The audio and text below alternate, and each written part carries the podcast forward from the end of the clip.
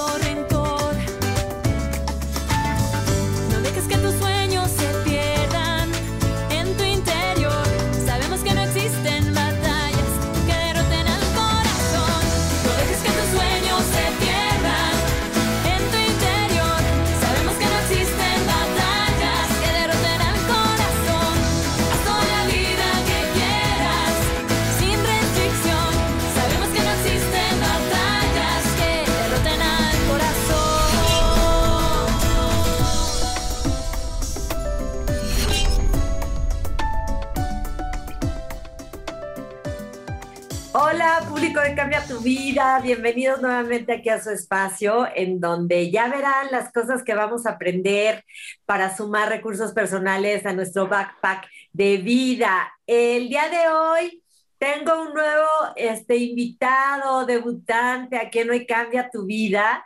Y él es un hacker de conciencias, es un emprendedor consciente, de carrera es antropólogo, también es coach, pero hace, hace una labor increíble buscando el desarrollo del crecimiento personal y el, y el motivar y promover el bienestar de las personas. Tiene un libro que me encanta que se llama El juego de la vida es fácil y nos va a compartir las reglas del juego. Y ya veremos eh, a través de su experiencia si el juego de la vida es fácil. Bienvenido, Luis García. Hoy cambia tu vida. Oh, muchas gracias, un placer estar aquí con vosotras.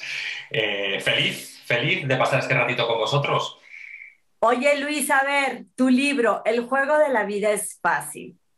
Y para aprender a jugarlo hay que conocer las, las reglas. ¿Cuáles son esas reglas para que el juego de la vida sea fácil? Y también compártenos un poquito tu experiencia, porque yo sé que Claro. todo esto lo escribes también a raíz de, de un proceso pues, personal, de un proceso de vida, que creo que eso es bien importante. Claro, pues mira, el juego de la vida es fácil, que es este título tan crispante para muchas personas, ¿verdad? Mucha gente cuando le decimos el juego de la vida es fácil dirán, bueno, es fácil, pero hay que trabajar, pero ahí no tenemos ahí como, muchas creencias que, nos llevan a, a creer lo contrario. En realidad, la vida y la realidad es muy, muy personal, es muy subjetiva. Eh, entonces, teniendo en cuenta que la realidad no existe y que es una interpretación, nosotros tendríamos que hacer la interpretación más favorable para nosotros mismos. Esto que parece una obviedad, no lo acabamos haciendo porque acabamos haciendo la interpretación menos favorable para nosotros mismos y nos acabamos haciendo daño. Entonces, desde mi experiencia de estar en el lado más oscuro, ese mm, super invierno glaciar eh, de mi corazón, eh, yo ya estaba en un punto en el cual eh, estaba pensando en quitarme la vida. ¿no? Yo tendría, la, la, infancia fue compleja, la adolescencia fue compleja y yo estaba en un punto de, eh, esto se tiene que acabar porque la vida duele, la vida, la, la vida me, está, me está resultando escosor, ¿no? Y entonces eh, estaba en ese punto y tomé una decisión acertadísima, que fue no hacerlo, quitarme la vida y afortunadamente por eso estoy aquí, valorando mucho la vida y disfrutándola mucho y sin querer irme. Eh, y fue una cuestión de una decisión. Yo una mañana recuerdo que me levanté, puse los pies en el suelo y dije, a partir de este momento eh, la vida no puede doler, no puede escocer tanto, no puede ser tan, tan crispante. Y entonces decidí que iba a tomar una serie de decisiones que son aquellas la, las cuales me van a hacer bien a mí y rechazar las que me iban a, hacer, a causar dolor. Esto que parece una obviedad y que parece tal, esto hubiese supuesto muchos años de, de psicoanálisis y fue una decisión muy acertada eh, que tomé y que me ha llevado a estar aquí donde estoy hoy.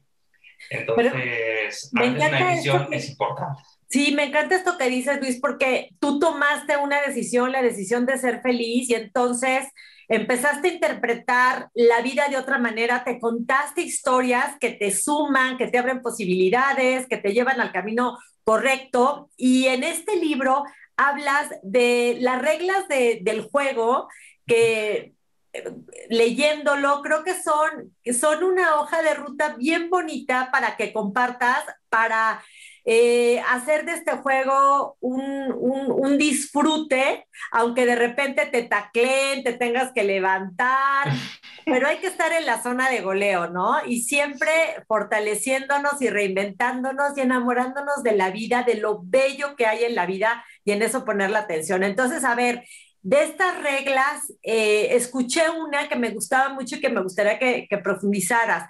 Conocerte y hacer lo que tienes que hacer, conocer tus talentos y hablas de, de, de, de vibración, de esencia. A ver, profundízanos, mi Luis.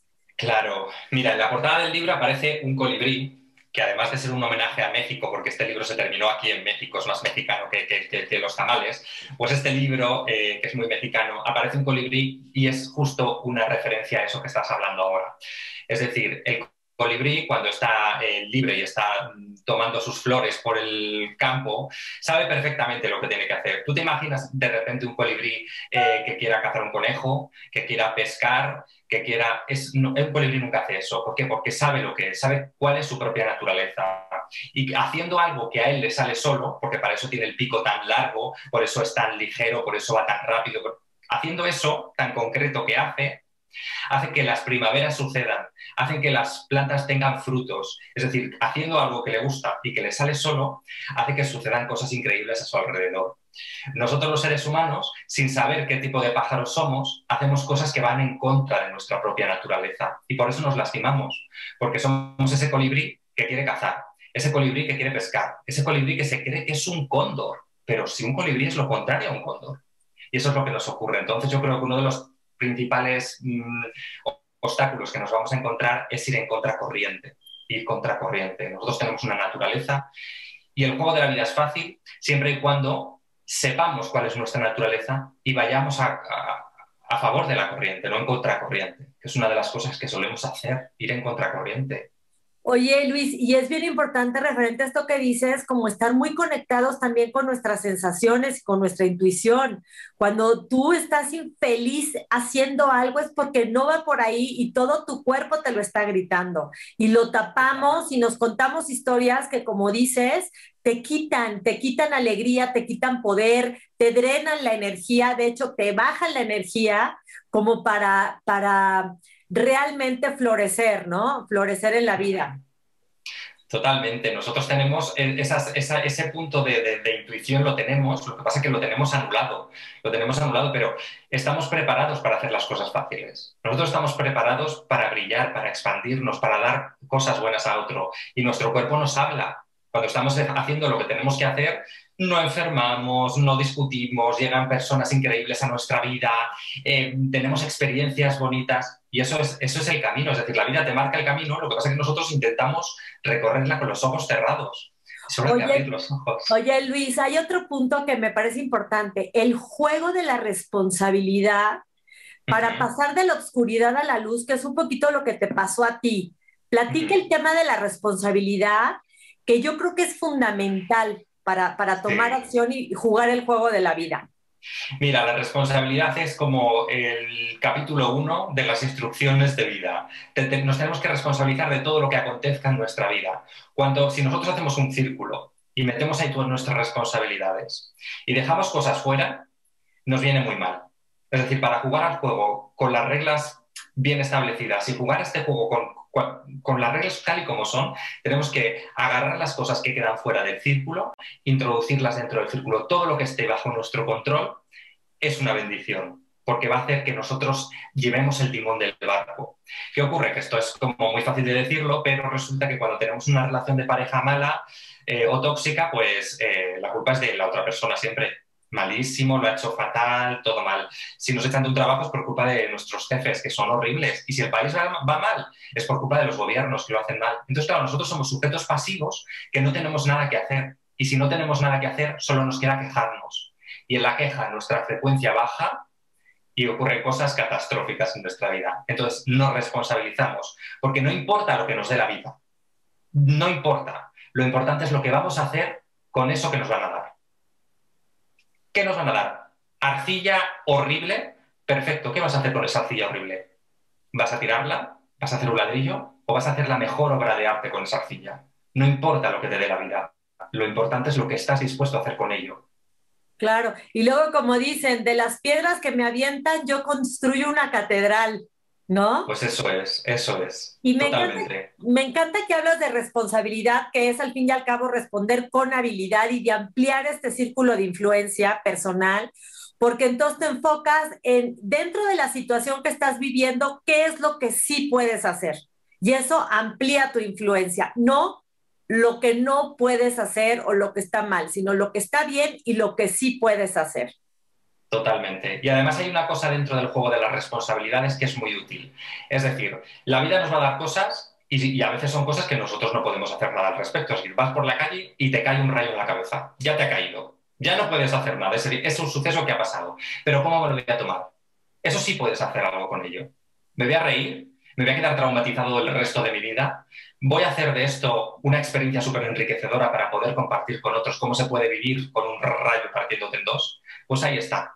¿Cómo nos lo tomamos? Siempre te podemos hacer algo, incluso con lo más objetivo que eh, se aleja de nuestro control, porque nosotros tenemos la capacidad de cómo me tomo las cosas.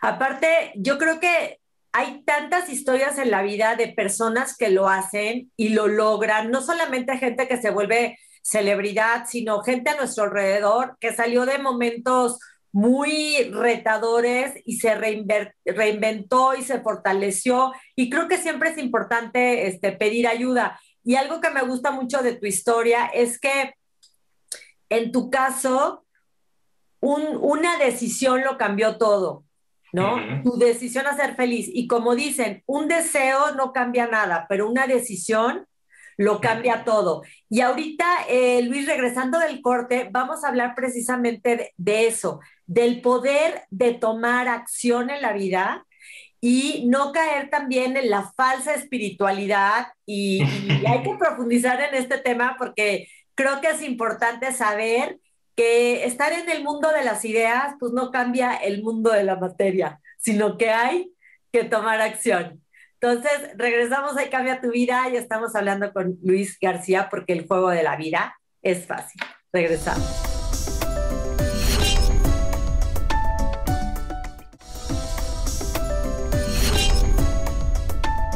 Regresamos a Cambia tu vida y estamos platicando con Luis García sobre su libro, El libro de la vida es fácil. Y ya platicábamos que, bueno, este es un título que puede crispar un poco porque la vida es, tiene retos y nos prueba y estamos como en un entrenamiento Jedi y más ahorita en estos momentos en donde tenemos que sacar la casta y tenemos que conectar con el, con el guerrero que nos habita y aprender a reinventarnos. Y en este libro, Luis, y tú eres como un vivo ejemplo de, de, de reinvención y de pasar de la oscuridad a tomar la responsabilidad de tu vida, decir, yo decido ser feliz, eh, das como, como las reglas del juego, ¿no? Y una de las reglas, que el libro, digo, es, es más profundo y tiene mucha, mucha información, pero una de las reglas, y estamos con perlitas de sabiduría, es el poder de la acción porque luego hay también una falsa espiritualidad que te mantiene como en el fluir, pero pues no hay acción. A ver, platícanos.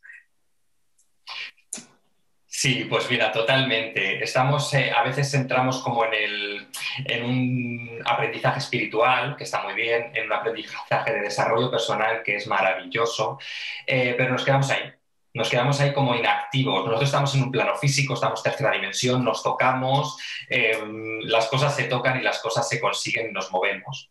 Entonces, la falsa espiritualidad es justo esa que nos lleva de inacción a la de tú meditas, lo piensas y lo atraes. No. Tú meditas, lo piensas y lo atraes, pero vas a por ello, te mueves, es decir, estamos en, en, en, el momento de acción, tenemos que accionar. Eh, quiero decir, este libro yo lo pienso, lo medito, lo atraigo, pero oye, me siento y lo escribo. Esto no, no, no es como, uy, sí, llegó, llegó a mi ordenador, a mi computadora y apareció. No, no llegó a, a mi computadora solo, lo tuve que escribir. Entonces no se trata como de esforzarnos, no se trata de trabajar, se trata de accionar. Y cuando accionamos algo que va a favor de nuestra propia vibración, a favor de lo que nosotros somos en esencia, sale solo, porque no es un trabajo, no es un sacrificio, es algo que es una bendición hacerlo porque estás compartiendo algo con otros. Entonces, la falsa espiritualidad es la que llevas a la inacción, a la que tú crees que la vida, mm, el fluir eh, relajado de la vida, no pasa nada, fluirá. Eso de fluirá, hombre, no, no fluirá. Fluirá, pero yo voy a hacer algo para que fluya, ¿no? Somos acción, somos poderosos, tenemos que entender que somos personas poderosas en un universo poderoso. Y cuando sabemos esto, sabemos que podemos hacer mucho por otros. Y sabes que, Luis, es que eh, definitivamente el poder de la manifestación se da a través de la acción. E incluso los que nos dedicamos al, al, coaching, al desarrollo personal, al emprendimiento consciente, esto, tienes, tienes que dejar de adquirir pura información inundarte de información, tomarte todos los este, seminarios, certificaciones, carreras, leer todos los libros, lo tienes aquí y si no lo aplicas a la acción, uno, se te va olvidando y como dicen, úsalo o piérdelo, ¿no? Use it or lose it. Entonces, es algo súper claro que yo de repente también observo en la gente que tiene el conocimiento y hasta clases da, pero no lo está aterrizando cada sabiduría, cada conocimiento a ponerlo en práctica para que la vida cambie. Si no, nos volvemos simplemente enciclopedias de, de crecimiento personal y de salud y de bienestar, pero no lo tenemos en nuestra vida. Entonces, sí hay que meditar y todo, pero hay que hacerlo físico. Sí, de hecho, justo hay un capítulo en el libro que yo llamo el chubasquero de la vida, eh, que es eh, yo salgo, está lloviendo, pero me pongo el chubasquero. Y eso es lo que hacemos con el conocimiento. Es decir, me leo un libro, me leo otro, otro, hago un curso, me meto en otro curso, hago millones de cosas, pero en esos millones de cosas eh, no me están impregnando, no me están llegando a las células, están quedando en el cerebro. Yo no necesito que se quede en el cerebro, yo necesito que se vaya al corazón, que llegue, que se impregne, que yo entienda, que yo sienta, que yo sea, no que yo piense, porque la parte cerebral es información, son datos, no somos computadoras. Entonces es importante impregnarnos. Eh, de hecho, estamos cansados de ver a través de Internet frases bonitas, eh, frases inspiradoras, y luego la persona que lo está diciendo está destruida. Entonces yo creo que, y muchos gurús, hay muchos gurús en el mundo del desarrollo personal, tú lo sabes, muchos gurús, y, y te dicen los pasos, las claves, tal, pero luego estás viendo tú a simple vista que no lo tienen dentro, que no, que no, que no, que no saben que son unos seres humanos más, igual de perdidos que el resto. Sí. Entonces, e, en este caso yo lo que siento es que las personas que nos dedicamos al coaching y como te digo al emprendimiento consciente y tal, no somos, no, no tenemos que tener vidas perfectas porque no hay vidas perfectas, estamos aprendiendo continuamente, pero sí vidas manejadas. ¿no? Y tener una congruencia en nuestro pensar, en nuestro hacer, en nuestro manifestar.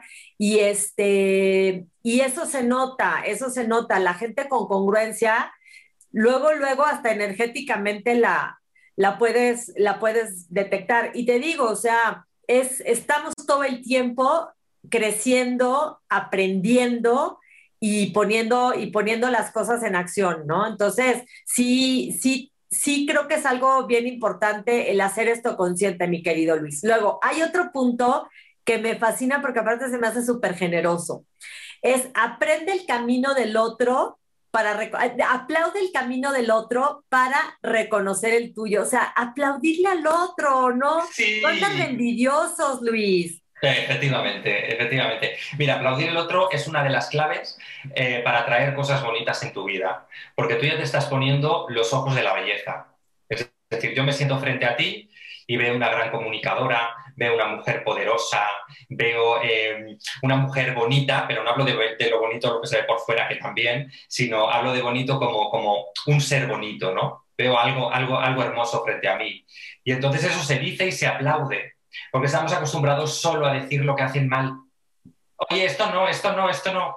Y aplaudiendo al otro hacemos dos cosas que son imprescindibles. Lo primero es que estamos en el, en el aplauso constante que nos rebotará a nosotros sin, quererlo. Y la segunda cosa es que está reconociendo los talentos del otro. Y la otra persona que puede que no se haya dado cuenta, que puede que, que no sepa esa cosa que está haciendo súper bien y que está ayudando al otro, de repente entiende que es un talento, de repente que sabe y entiende que tiene algo bueno que ofrecer a otros. Y eso es tan importante que el mundo sería maravilloso, más maravilloso de lo que es, la humanidad, más bien, sería más maravillosa de lo que es, si nosotros aplaudiéramos al otro, porque todos sabríamos lo que hacemos bien. Cuando vamos a cenar a casa de alguien y son buenos anfitriones, cuando tenemos una amiga que sabe escuchar, cuando tenemos esa persona que es muy buena organizando, que hay que decirlo. Tenemos que ponernos los ojos de ver las cosas buenas en el otro y decirlo y aplaudirlo y felicitarle por sus éxitos y celebrarlo, pero como si te estuviese pasando a ti, no más todavía. Entonces ahí estás en una energía que lo que hace es que eh, no, no, no, no, van a entrar cosas, eh, cosas que vayan en contra de esa frecuencia. Entonces es, aplaudes al otro, que le va a dar felicidad al otro, le estás reconociendo, le estás diciendo lo que hace bien, eh, le puede cambiar su vida porque de repente no sabía que sabía escribir o no sabía que, podía comunicar o no sabía que podía cocinar, no sabía esas cosas que, que, daba por hecho, porque los talentos lo que ocurre es que los damos por hechos, porque como no salen solos, pues, pues no sabía yo que esto era un talento. Sí, es un talento y te lo voy a decir, y te voy a decir lo bien que haces, y te voy a decir lo poderosa que eres, y te voy a decir que me encanta escucharte. Y entonces ahí estás en esa vibración donde te rebota esa, esa cosa. Y fíjate que ahorita que hablas de, de los talentos y hablando un poquito de, de lo que se maneja en, en la espiritualidad y, también, por ejemplo, el hermetismo, cuando tú no te reconoces tus talentos y lo que vales, es como si eso no lo, híjole, no lo introyectaras en ti. O sea, tienes que, verlo y tienes que declararlo y tienes que festejarlo. Aquí estamos hablando de los demás, pero en, mí. Oye, yo valgo y me reconozco todas las pequeñas y grandes victorias que he tenido en la vida. Y una victoria puede ser haber eh, pasado por un momento difícil y haber salido adelante, haber tomado un curso, haber decidido tener una alimentación más sana, haber ayudado a los demás. O sea, no nos reconocemos a nosotros mismos toda nuestra valía, eh, que si nos pusiéramos a escribirla todos los días, eh, algo, que, algo que hemos superado o algo que hemos hecho bien, sería interminable. Y cuando tú te lo valoras, eso lo introyectas en ti, Luis. ¿no? Y, por supuesto los demás. Y ahorita que hablas de esto, que también lo tocas en tu libro, la importancia de los ambientes, de con quién estás y con quién te relacionas. Claro, eso es indispensable. Es decir, eh, primero que, te valoras a ti mismo. Es decir, yo no, yo no me relaciono con cualquier persona. Eh, ¿no? Yo tengo un propio, tengo un, expertos en selección de personal dentro de mí que hacen un proceso de selección, ¿no? No entra cualquier persona a compartir mi vida. Yo comparto mi vida con gente bonita, con gente que me aporta, con gente a la cual le puedo aportar, con gente que me valora, con gente a la cual yo valoro. Y entonces eh, ahí también se, se, crea una energía porque nuestra energía no solo la individual, ¿no? la que lleva nuestro corazón, que es súper grande, que tiene un, alcance muy potente, sino que todos los corazones que nos juntamos alrededor y tenemos influencia nos estamos juntando a nivel energético, que es como algo mucho más intangible y espiritual, pero luego hay una parte como muy tangible y mental. Es decir, si tú estás rodeado de gente que ha tenido mucho éxito con criptomonedas, por decir algo, pues claro, es más normal que si tú quieres tener éxito en criptomonedas lo vayas a tener Primero porque estás viendo que es posible, estás viendo que ha ocurrido y segundo porque estás con esa información todo el tiempo, estás en esa energía, tu cerebro te está preparando para que sea posible. Entonces hay una parte energética, una parte espiritual y una parte muy psicológica. Oye, mi queridísimo Luis García, autor del juego de la vida es fácil, se nos acabó el, tiempo en televisión, pero yo te quiero invitar a que te quedes un ratito más conmigo para cuando suba el programa en redes sociales, para que nos compartas un poquito más de estas reglas del juego de la vida y profundicemos también en tu emprendimiento consciente, porque te, te, autodenominas minimalista, eh, eres amante de los animales, vegano, tienes toda una escuela también este, de, de veganismo en donde también preparas este, a chefs y a gente que, que quiere acercarse a todo lo que es el, el veganismo y un poquito de tu historia, que, que, yo sé que vienes de un mundo que era la antítesis de lo que estás ahorita, ¿no? Porque tus papás taurinos, este, en, otra, en, en, otra frecuencia, ¿no? Que fue parte de lo que te marcó, pero ahora ya. Este, estás en tu camino, estás en tu misión y haciendo cosas bien bonitas. Gracias, Luis, por haber compartido Hoy Cambia tu Vida. Y ya Gracias. se nos acabó el tiempo. Hagan algo con esta información, Oh. bájenla a la acción y pongan siempre, como les digo, la inteligencia al servicio del amor. Nos vemos próximamente. Luis, seguimos para redes sociales, seguimos para redes sociales. Ay, compárteme tanto, bueno, a mí no, porque yo ya lo sé, porque ya, ya, ya, ya he visto tus conferencias y tu libro y todo, pero un poquito de, de lo que fue tu historia, de que es un poquito la antítesis de lo que estás haciendo ahorita, Luis.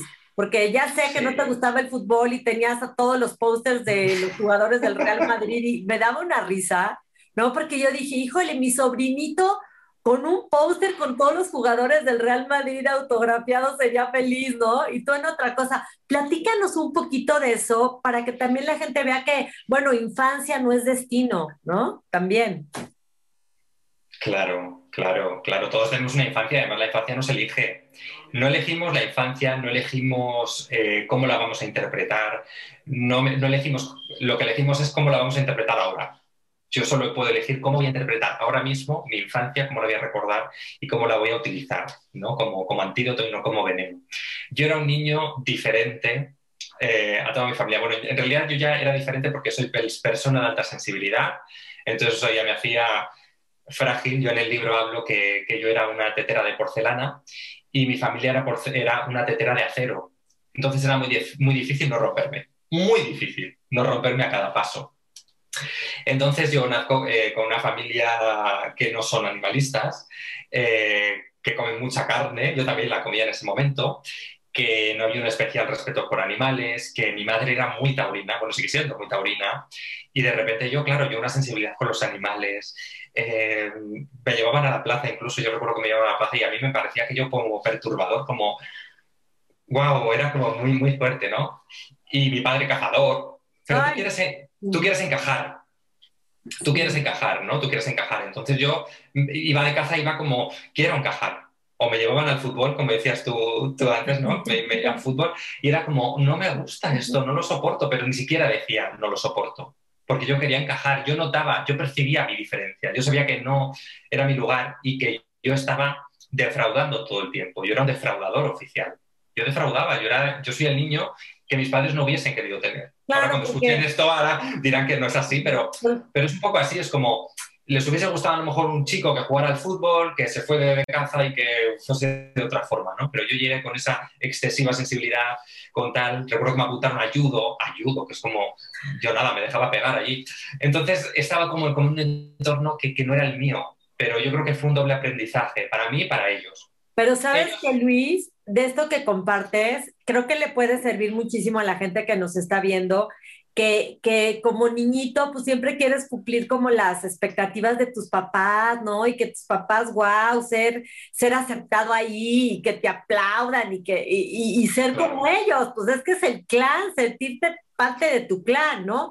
Entonces, ¿cómo, por ejemplo, en tu caso, que, que lo platicabas ahorita en el programa, pues el colibrí qué hace? Pues ir a buscar el néctar porque tiene su objetivo y como dices tú, si le, dice, si le dices, oye, métete al mar y nada como pescado, pues lo va a hacer fatal. Como un pescado, si le dicen, oye, ponte a polinizar flores. Entonces, Claro. tienes que estar como en tu, híjole, eh, como, sé que no te gusta mucho la palabra propósito, pero tienes que estar como en tu propósito, Sí, propósito, sí, ¿no? claro. propósito de, de, de para qué estás aquí, lo que te gusta hacer, donde te sientes feliz y cómodo, de acuerdo a tu esencia y a lo que eres. Y ahorita que platicabas esto de los toros, me da una risa, Luis, porque mira, yo soy una persona que mi esposo me dice, Mari, te pasas, rescato a las arañas. Cuando me voy a, bañar, rescato las arañas. Si se mete un ratón a la casa, no puedo pedir, no puedo agarrar y comprar una ratonera. Yo estoy, ratón, sal, por favor, lo ando buscando, a ver para que se salga al jardín. Soy como tú, hipersensible, ¿no? Claro. Y una vez que me llevaron a, a ver, me acuerdo en España, a una, a- pues sí, a una corrida de toros que estaba José Tomás, que era así como wow. Ajá. Aparte yo hasta adelante y todo, yo llorando, pero, pero llorando, así que no podía, y todo el mundo, ¿qué te pasa? Yo me tengo que salir de aquí, o sea, es que yo no puedo con esto, yo quería, o sea, quería llamar a urgencias, que se llevaran al toro, llevarme a Claro, mi claro. casa, ¿no? Entonces te entiendo perfecto con esa, con esa sensibilidad, pero cómo a pesar de esas introyecciones que tuviste de chiquito que te decían, pues eso, ¿no? Casi, casi que no encajabas, ¿cómo hiciste ese cambio, Luis? Porque parece fácil, pero pues no lo es. Bueno, fácil es. Lo que pasa es que no nos ponemos los ojos de, la facilidad y nos complicamos mucho. Bueno, en realidad nosotros tenemos este punto de, de, querer encajar en nuestro grupo. Es algo como que en psicología se estudia mucho y tenemos una necesidad de pertenencia, necesitamos pertenecer a un grupo. Cuando somos chiquitos, pues ¿qué tenemos? Pues tenemos a nuestros padres, tenemos a nuestros primos, tenemos y tenemos que encajar en ese, en ese grupo. Porque cuando llevamos a la escuela, sí que tenemos como cierto poder de decisión de minigrupos dentro de tu aula, ¿no? Entonces tú ahí sí que eliges si se, los que estudian más por un sitio, los que hacen más deporte por otro, los que no, y ahí, ahí tenemos como nuestra, nuestra selección. Pero en el caso de la familia, viene dada. Y tú no vas a cambiar sin destruirte. O sea, sí puedes cambiar, pero te vas a destruir. Y tu familia tampoco va a cambiar sin destruirse. Y eso es un bonito juego. Porque cuando entiendes que la diferencia del otro también es admirable y aplaudible, el otro, sin querer, te acepta y te aplaude. Entonces ahora mismo, pues yo adoro a mis padres con todas las diferencias que tenemos y nos queremos tal y como somos cada uno con nuestra cosa y aprendemos los unos de los otros. Y eso yo creo que es el verdadero sentido de la familia, que a veces se puede convertir en un arma arrojadiza, ¿no? Como todos los traumas son culpa de los padres, ¿no? Que esto es como muy de psicología, siempre hay responsabilidad de los padres, pero en realidad no. Es, es decir, ese niño que sufría no era responsabilidad de mis padres, era responsabilidad mía, que no sabía gestionar en ese momento, que no, no lo estaba manejando bien pero gracias a ese mal manejo, ahora he podido tener un manejo un poquito mejor, ¿no? Entonces, fue positivo en todo caso porque fue un gran aprendizaje y me sirvió mucho para amar la diferencia, para poder querer al otro a pesar de que tenga eh, pensamientos diferentes, sentimientos diferentes, percepciones diferentes, porque yo creo que ese es el ejercicio que tenemos que hacer ahora mismo los seres humanos, en este punto en el cual los problemas han dejado de ser de tu pueblo o de tu ciudad o de tu colonia para ser un problema global, mundial, tenemos que aceptar las diferencias del otro y, aplaudirlas. Es decir, nos tenemos que coger de la mano, tenemos que unificarnos como sociedad, como seres humanos, y ir a una, independientemente de todo lo que nos pueda diferenciar, porque es más lo que nos une que lo que nos separa. Y eso es lo que nos hace bellos a los seres humanos. Oye, Luis, ahorita que te escucho, eh, me gusta que dentro de tu camino de vida, lo que yo he podido este, conocer de ti, es que algo que sí fue fácil y que de verdad que yo creo que muchas veces nos complicamos demasiado la vida fue decir, ¿qué hago que me viene bien a mí? O sea, ¿qué decisiones tomo que me ayudan, que me gustan, que me hacen sentirme bien, ¿no? En vez de querer a fuerzas que te guste el fútbol o que te gusten los toros, oye, a mí me gusta el respeto animal y mira, eh, tienes un emprendimiento consciente, divino sobre el, el veganismo. ¿Qué me gusta? Bueno, pues soy muy sensible y me gusta el crecimiento personal, me gusta la antropología, ¿no? ¿Qué hago que me gusta en vez de estarme tratando de ser eso que no me gusta? Eso sí es fácil, oye, pues ¿qué, qué acciones tomo que me ayudan en la vida y que me hacen sentir bien y, y, que, y, que, y que puedes hacer, digo, al fin y al cabo, pues nadie, nadie te lo impide. Totalmente. Fíjate que a veces tomamos decisiones que son las más difíciles, ¿no? Es como si en el libro hablo de, de, de, que, de que la vida es un examen tipo test, ¿no? De verdadero y falso, de A, B y C. ¿no? La vida nos dice, todas las respuestas que tú contestes, la respuesta buena es la A. Bueno, nosotros, aunque la vida nos lo diga, acabamos contestando la B, la C, la D, la... no sé por qué, nos volvemos un poco locos. Pero tú fíjate que si yo te, digo el tipo test es como, ¿qué prefieres hacer eh, con un compañero de trabajo? Por ejemplo, ¿no?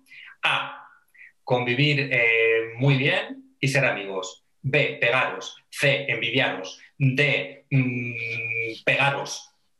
¿Y qué elegimos? Todas menos la A.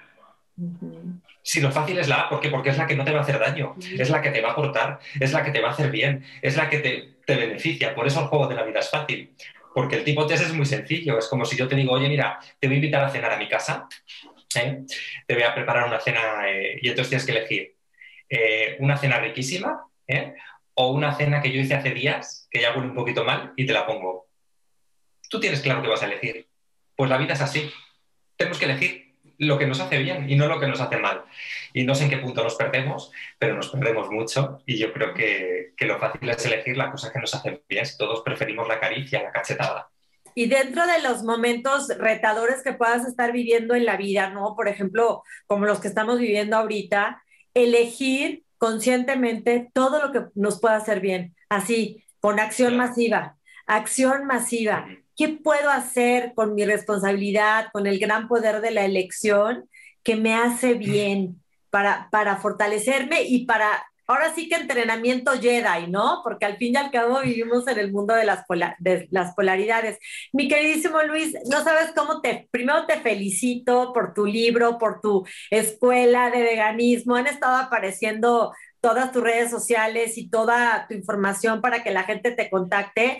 Y nada más para terminar, dinos de tu escuela de, de veganismo, de este emprendimiento tan bonito que tienes, que no hemos tocado el programa, pero ya haremos otro programa. Para otra vez, para otra vez vuelvo.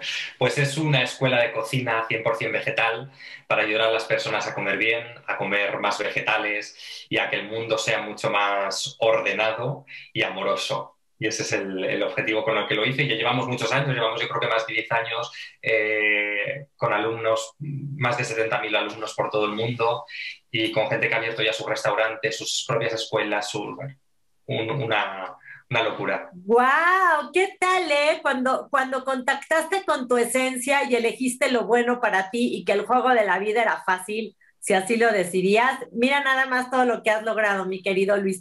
Te mando un beso, un abrazo muy fuerte y te veo próximamente. Nos vemos. Mucha luz. Besos. Bye.